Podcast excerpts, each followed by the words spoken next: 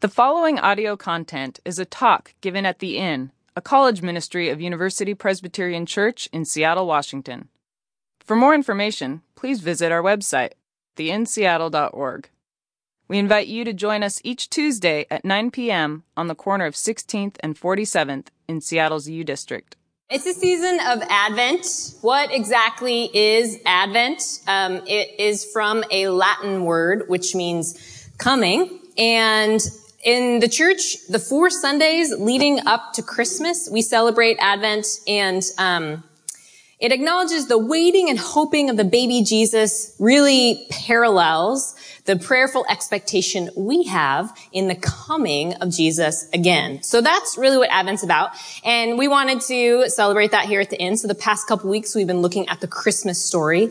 Ryan started a couple weeks ago by looking at the story of Mary asking, how can this be when she finds out she's going to have a baby?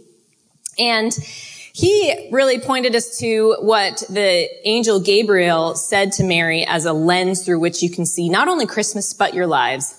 Do not be afraid. And how often we don't listen to that. And last week, Brenna did an awesome job, looking at the interactions between two pregnant cousins, Mary and Elizabeth, and how it's through relationship we can experience a profound love and safety in our relationship with God and in our relationship with brothers and sisters in Christ. So that brings us to tonight. We're doing something a little bit different. We're going to look at the Christmas story through Ryan Church rapping, and I'm going to beatbox. This is how we do. Just kidding. Just kidding. Calm down. I don't know why that was funny. It wasn't a joke. No. We've got some questions. We're going to do a Q&A, some questions that have to do with Christmas and the Christmas story. We're going to address those, and then we're going to have communion together. But before we do that, we want to take a look again at Luke chapter 1, because a lot of the questions come from that. So let's take a look. Luke chapter 1, starting at verse 26. In the 6th month of Elizabeth's pregnancy, God sent the angel Gabriel to Nazareth, a town in Galilee, to a virgin pledged to be married to a man named Joseph, a descendant of David. The virgin's name was Mary. The angel went to her and said, "Greetings, you who are highly favored, the Lord is with you." Mary was greatly troubled at his words and wondered what kind of greeting this might be. But the angel said to her, "Do not be afraid, Mary. You have found favor with God. You will conceive and give birth to a son, and you are to call him Jesus. He will be great and will be called the Son of the Most High. The Lord God will give him the throne of his father David, and he will reign over the house of Jacob forever. His kingdom will never end." "How will this be?" Mary asked the angel, "since I am a virgin." The angel answered, "The Holy Spirit will come on you, and the power of the Most High will overshadow you, so the Holy One to be born will be called the Son of God." Okay, so the Christmas story is a mystery. And so we want to engage a few of these questions together tonight. And we do hope, by the way, Janie and I, on behalf of the whole staff, really, that the Inn is always a safe place for you to ask questions that can sometimes be a bit confusing. Maybe even there have been times where you've asked questions and even felt shamed in a community of faith because it sounded like you were being unfaithful to question such things. We hope this is a place where you feel free to do that. So first question is this. It's around the virgin birth. Was Mary really a virgin? And do I have to believe this in order to be a Christian? To tackle this question, I want us to at least look at two ways that we might begin to lean into this. And in my mind's eye, they're kind of two different sides of the spectrum. The first way we might do it is this, is to ask the question, at the beginning and kind of negatively. Okay, what if the virgin birth didn't happen? What if this conception of Jesus, Mary's conception of Jesus, was fully by natural means? And by natural means, we mean the means that you learned about when your parents had the talk with you, you know, Janie, when you were told about when a man and a woman love each other and that whole bit. Okay, that's what we mean by natural means. If that were the case, what this means is that we have a man, okay, born of a mother and a father, that would then become God. Well, if you've been listening, one of the key aspects of the Christmas story is that this is not man becoming God, but rather this is God becoming man. It's a very critical difference. Now, to think about it even a step further, as Janie and I talked with our resident apologetics guru, Dwayne Morris, who many of you know, he's awesome on things like this. He also noted that if it were true that Jesus was conceived by fully natural means, then that means Mary is giving birth to a natural son. And if that man is to become God, it is as almost as if God is then coming and somehow stealing Mary's son and making him something other than Mary's son. So when we think about a virgin birth and about this announcement of a virgin birth, a conception of the Holy Spirit, it's consistent with how we see a gracious God, right? He's letting Mary know there's going to be something a little bit different about this child that you will have. I'm not going to steal this little person from you. Okay. The other place that we start the question, if that first question has to do with what if the virgin birth didn't happen, the other place that we might start is on the other end of the spectrum, where we start with the question of, do I believe that Jesus is the Son of God? If through your reading of the rest of the stories of the Gospels, that you see that in Jesus' life and his ministry, the things that he did, and then in his death, and then finally, in his glorious resurrection, you are somehow persuaded that, yes, Jesus has won my respect, and I am going to call Jesus Christ Lord. Well, then we're saying that this Jesus that we call the Christ, the Anointed One, is Lord, then somehow had to be different, right? So then we back up and say, if we're going to say that, wow, this person is different, then that means his birth, his beginning, then had to come through a different, even miraculous means. Now, this shouldn't surprise us too much. There are a lot of stories of miraculous births particularly in the Old Testament. There's 5 earlier stories of creation and birth in the Bible that also reveal that God is critically and intimately involved in what? The creation of human life. Isaac, Samson, Obed, Samuel, and then the story that we've also read with John the Baptist were all conceived by miraculous means. And in this final miraculous conception of Jesus, God explicitly is again revealed as creator. Now, it is similar to the previous stories in that there is a miraculous birth, but it's different in that it's virginity as opposed to barrenness. There's no yearning or expectation for a child on Mary's part. She was not yet married. But there is, instead, it's a surprise of creation. And in all of these stories, these 6 stories, the ones that are noted up there in Jesus, of course, they take the so-called natural process of reproduction, conception, pregnancy, and birth, and reveal God working in impossible conditions to bring forth life. And I stop there to just note that's at the heart and character of God, one it's a priority to bring forth life. Now, Eugene Peterson connects a lot of dots in a very eloquent explanation of the virgin birth that I want to read to you.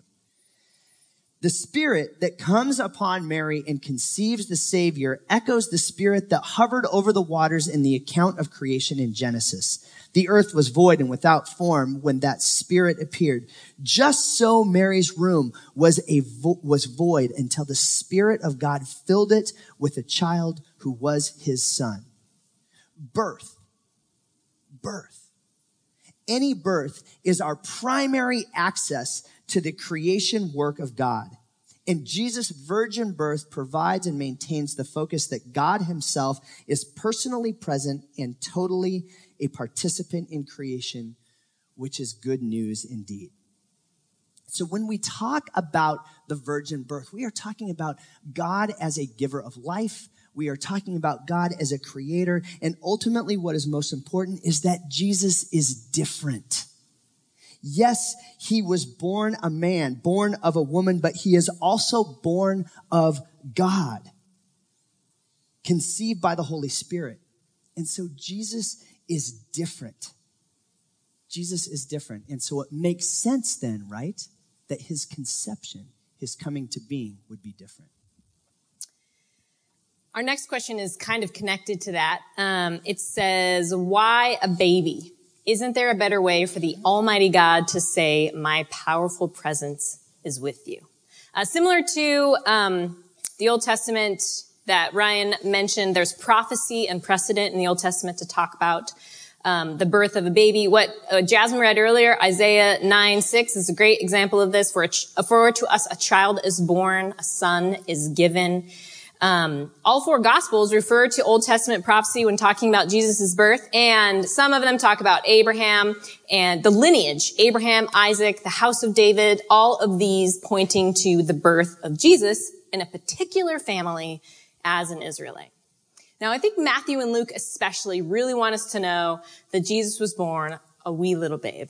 And the reason that is because anybody who was any Israelite at the time Jesus was born would have known the Messiah was going to come, or they thought they knew. The Messiah was going to come as this mighty military commander on horseback, like sword flinging around his head. And he was going to bring vengeance and redemption against all Israel's enemies. The chosen one would have the wisdom of Solomon. He would have the godliness of Moses. He would have the military know-how of Joshua.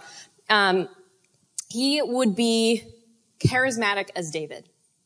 Now, Jesus was a leader and a Messiah, but he was definitely not those things. And I think there was an intention in separating who he was as a Messiah from the expectation that people had.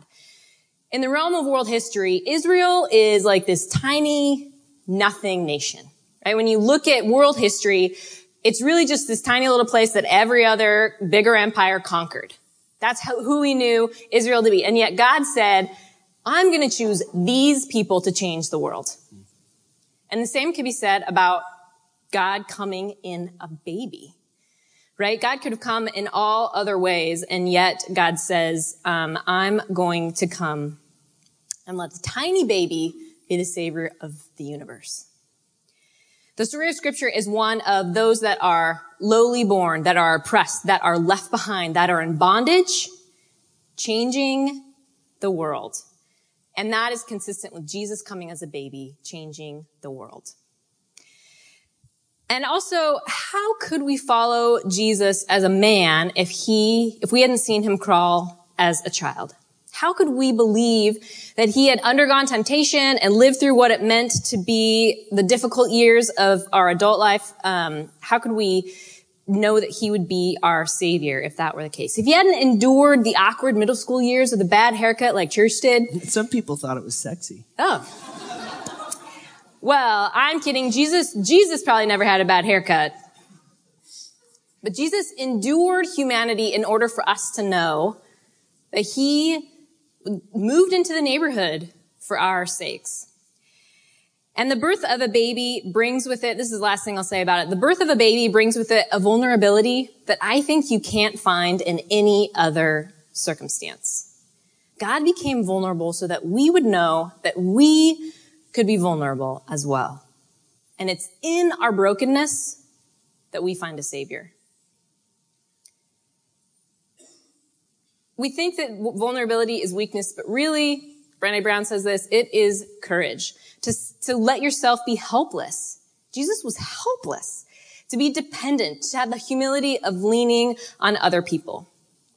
Jesus came to flip the expectations of the world upside down. The last shall be first. Those who are on the bottom will be raised up. The broken will be made whole. And a tiny baby will save the world. So it's interesting to me that in this story, we have this tiny baby.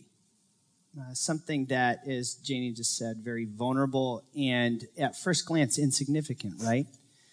But then as part of this story, there's also something that's very spectacular, again, that we see in angels, this interaction that Mary had with the angel Gabriel. And then I hope you'll come back last week, Yeah, I do public speaking for a living.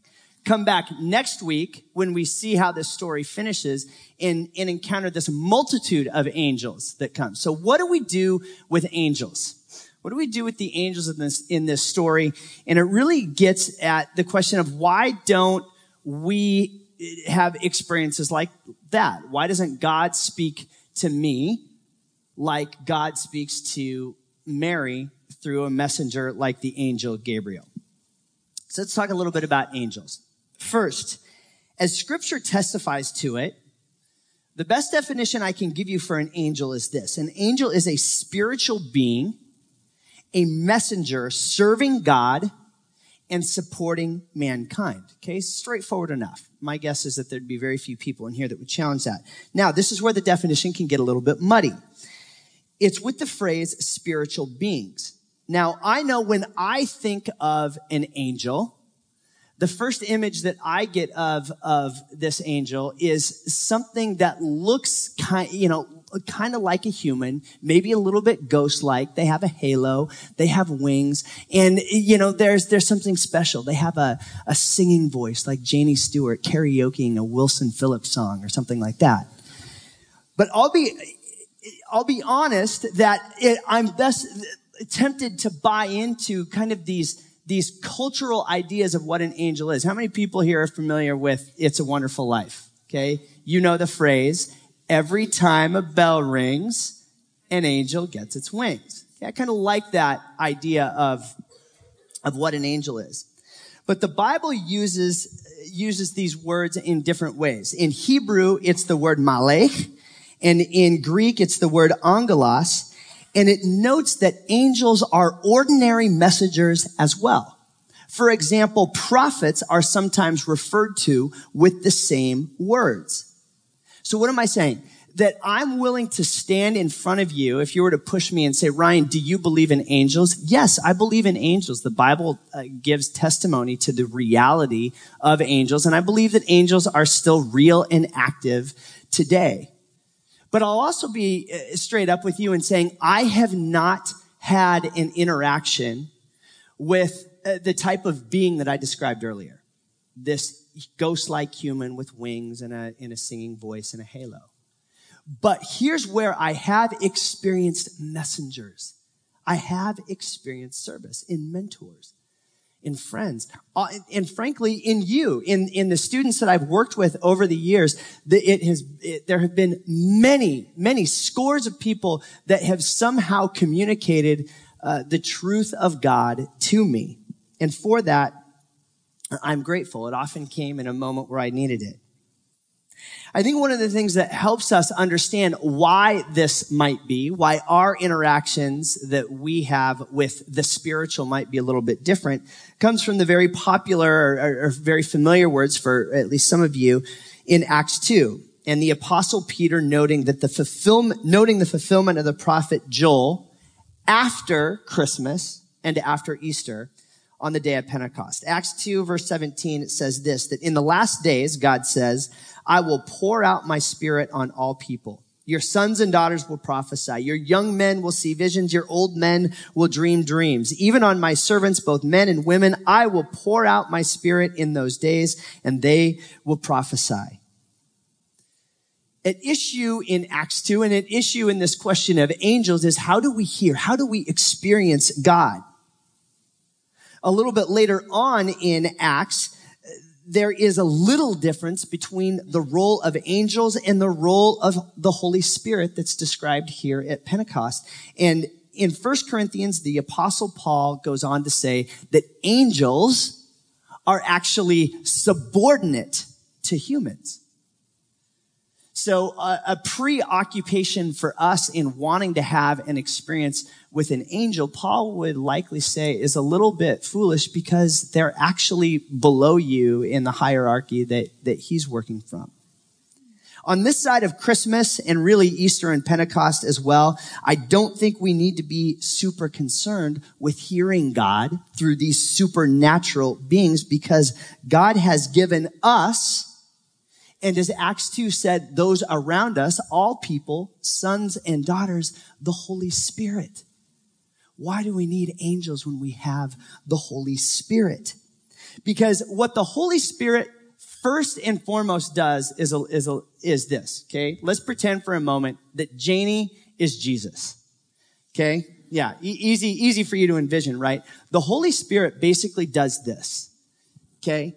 You can probably barely see me, but the Holy Spirit is constantly, first and foremost, drawing attention to Jesus. Now, the Holy Spirit does a lot of different things. Healing, like the text says, the gift of prophecy and speaking in tongues, all these spectacular things. But the thing first and foremost that it does is draw attention to Jesus. Now, as we seek to hear the voice of God and experience the voice of God, when we have that experience, what do?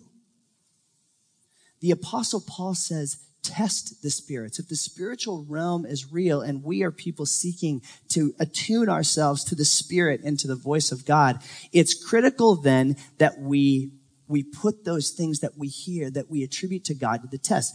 As we noted earlier, Brenna did a great job last week of talking about how Mary, after she had had this encounter with the angel Gabriel, one of the first things she does after she asks a question is go and to run to Elizabeth and find assurance.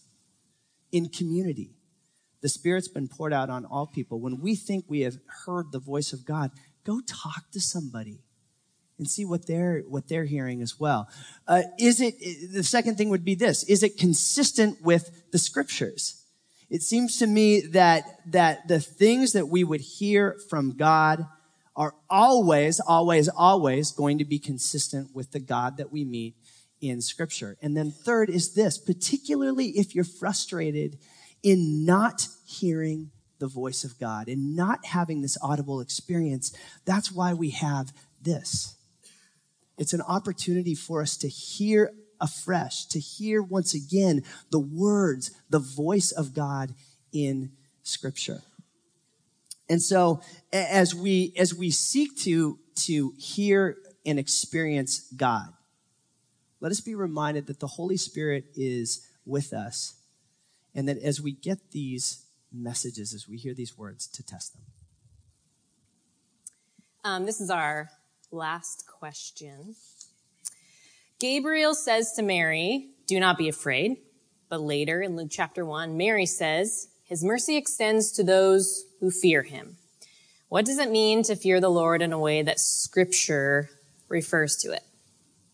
The two references to fear, in Mary's case, are slightly different. When the angel says, do not be afraid, it's be far from panic. Don't be anxious.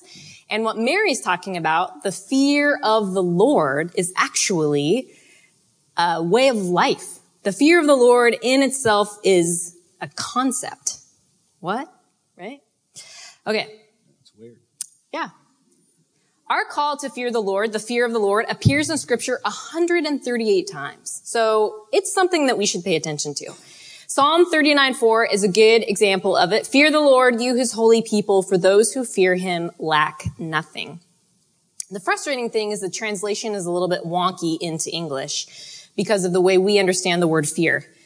But it is a good idea for us to be afraid of God. God created the world and everything in it, including us, and God could destroy the world and everything in it, including us. We should be afraid of God because that's the case. But the synonyms for that, like worshipful respect, awe, reverence, they aren't totally adequate. The fear of the Lord that Mary's talking about is fear with the scary removed. The four words in English are two words in Hebrew, Yirat Adonai. And they are bound together in Hebrew, meaning they mean one thing together. So you can say the fear of the Lord means one thing. Think of it like this, how it's up there with dashes in between it. It will help. Oh, maybe we don't have the slide. Anyways, think of it as, oh, there it is. Fear of the Lord kind of mashed together. That phrase in the Bible is telling us how we are to live. It's talking about the fact that we cannot be separated from God. If we live with fear of the Lord, we live our lives focused not on ourselves, but paying attention to God, a God who is holy and sacred, yet condescends to be with us. We sometimes have too much of a casual relationship with God. We forget about the holy and the sacred. Now, here's where the scary part is removed.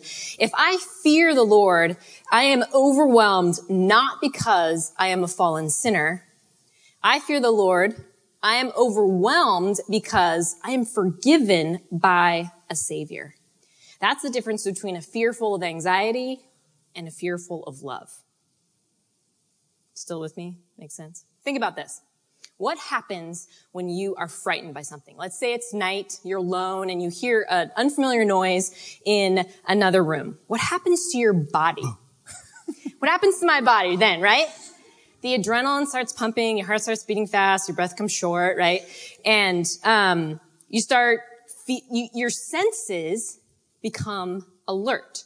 I don't know about you, but for me, I feel like I have like the hearing of a dog. I can see like a cat in the dark. I could probably like flip over a car, right? When everything's like on high alert. When we are fearful of something, we are hyper aware of what's happening around us. And when we are fearful, we realize we are not in control. What the writers of Scripture are telling us to fear the Lord, they are telling us, pay attention. Stay on your toes. Keep your eyes and your ears and your hearts open to the fact that God is at work. God's revelation, God's goodness, God's hope, God's mystery is all around us. And if we don't have the fear of the Lord, we're going to miss it. The fact that the fear of the Lord is kind of this fuzzy concept that we can't really wrap our minds around is kind of the amazing part of it. And I think it captures the mystery of God better than anything else. Eugene Peterson says that we don't understand mystery, we inhabit it. We don't control mystery, we live in it. And the fear of the Lord is about living into the fact that God is more and better than we are. A common experience some of you might have had that maybe will give you an idea of encountering or interacting with the holy and the sacred is a newborn baby. I mean, brand new, in the hospital, brand new baby. Maybe you've had an experience of that. When we approach that baby, we are shy and we're anxious. And we are amazed that this is happening and we get to be a part of it.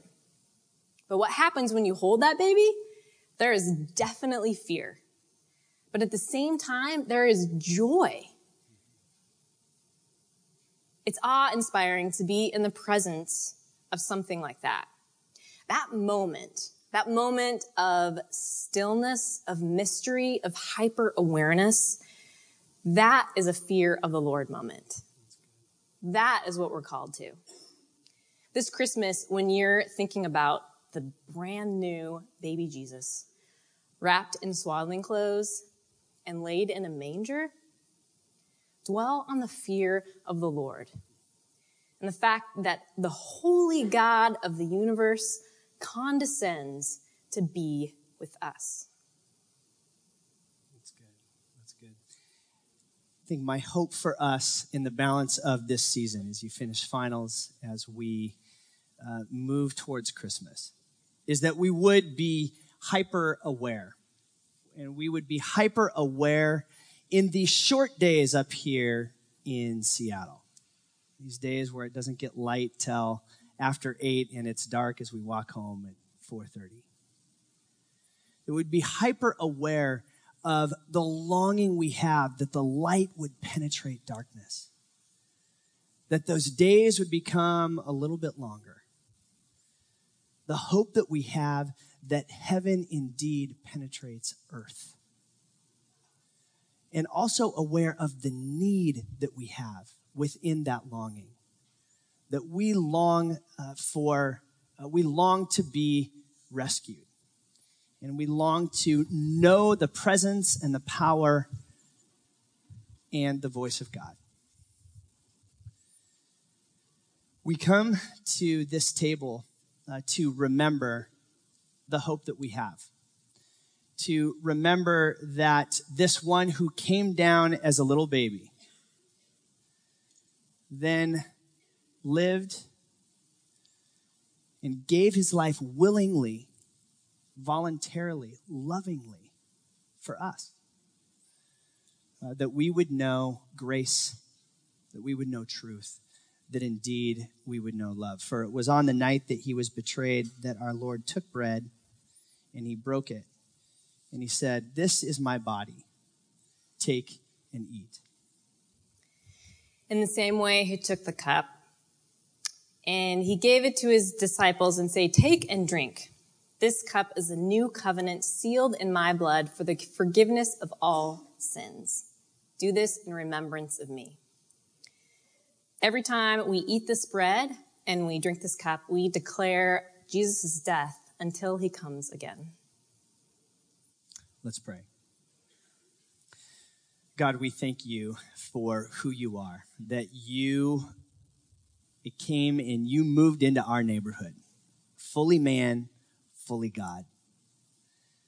This is a mystery that we don't understand, and we are grateful for this table where we have the opportunity to put something in our hands, to put something in our body, to remember the reality of your grace, your love, and in fact, the mystery of who you are in our lives. And so, God, as we come to this table, be real to us and be real to us throughout this season as you have been to those who have gone before us. And we pray this in Jesus' name.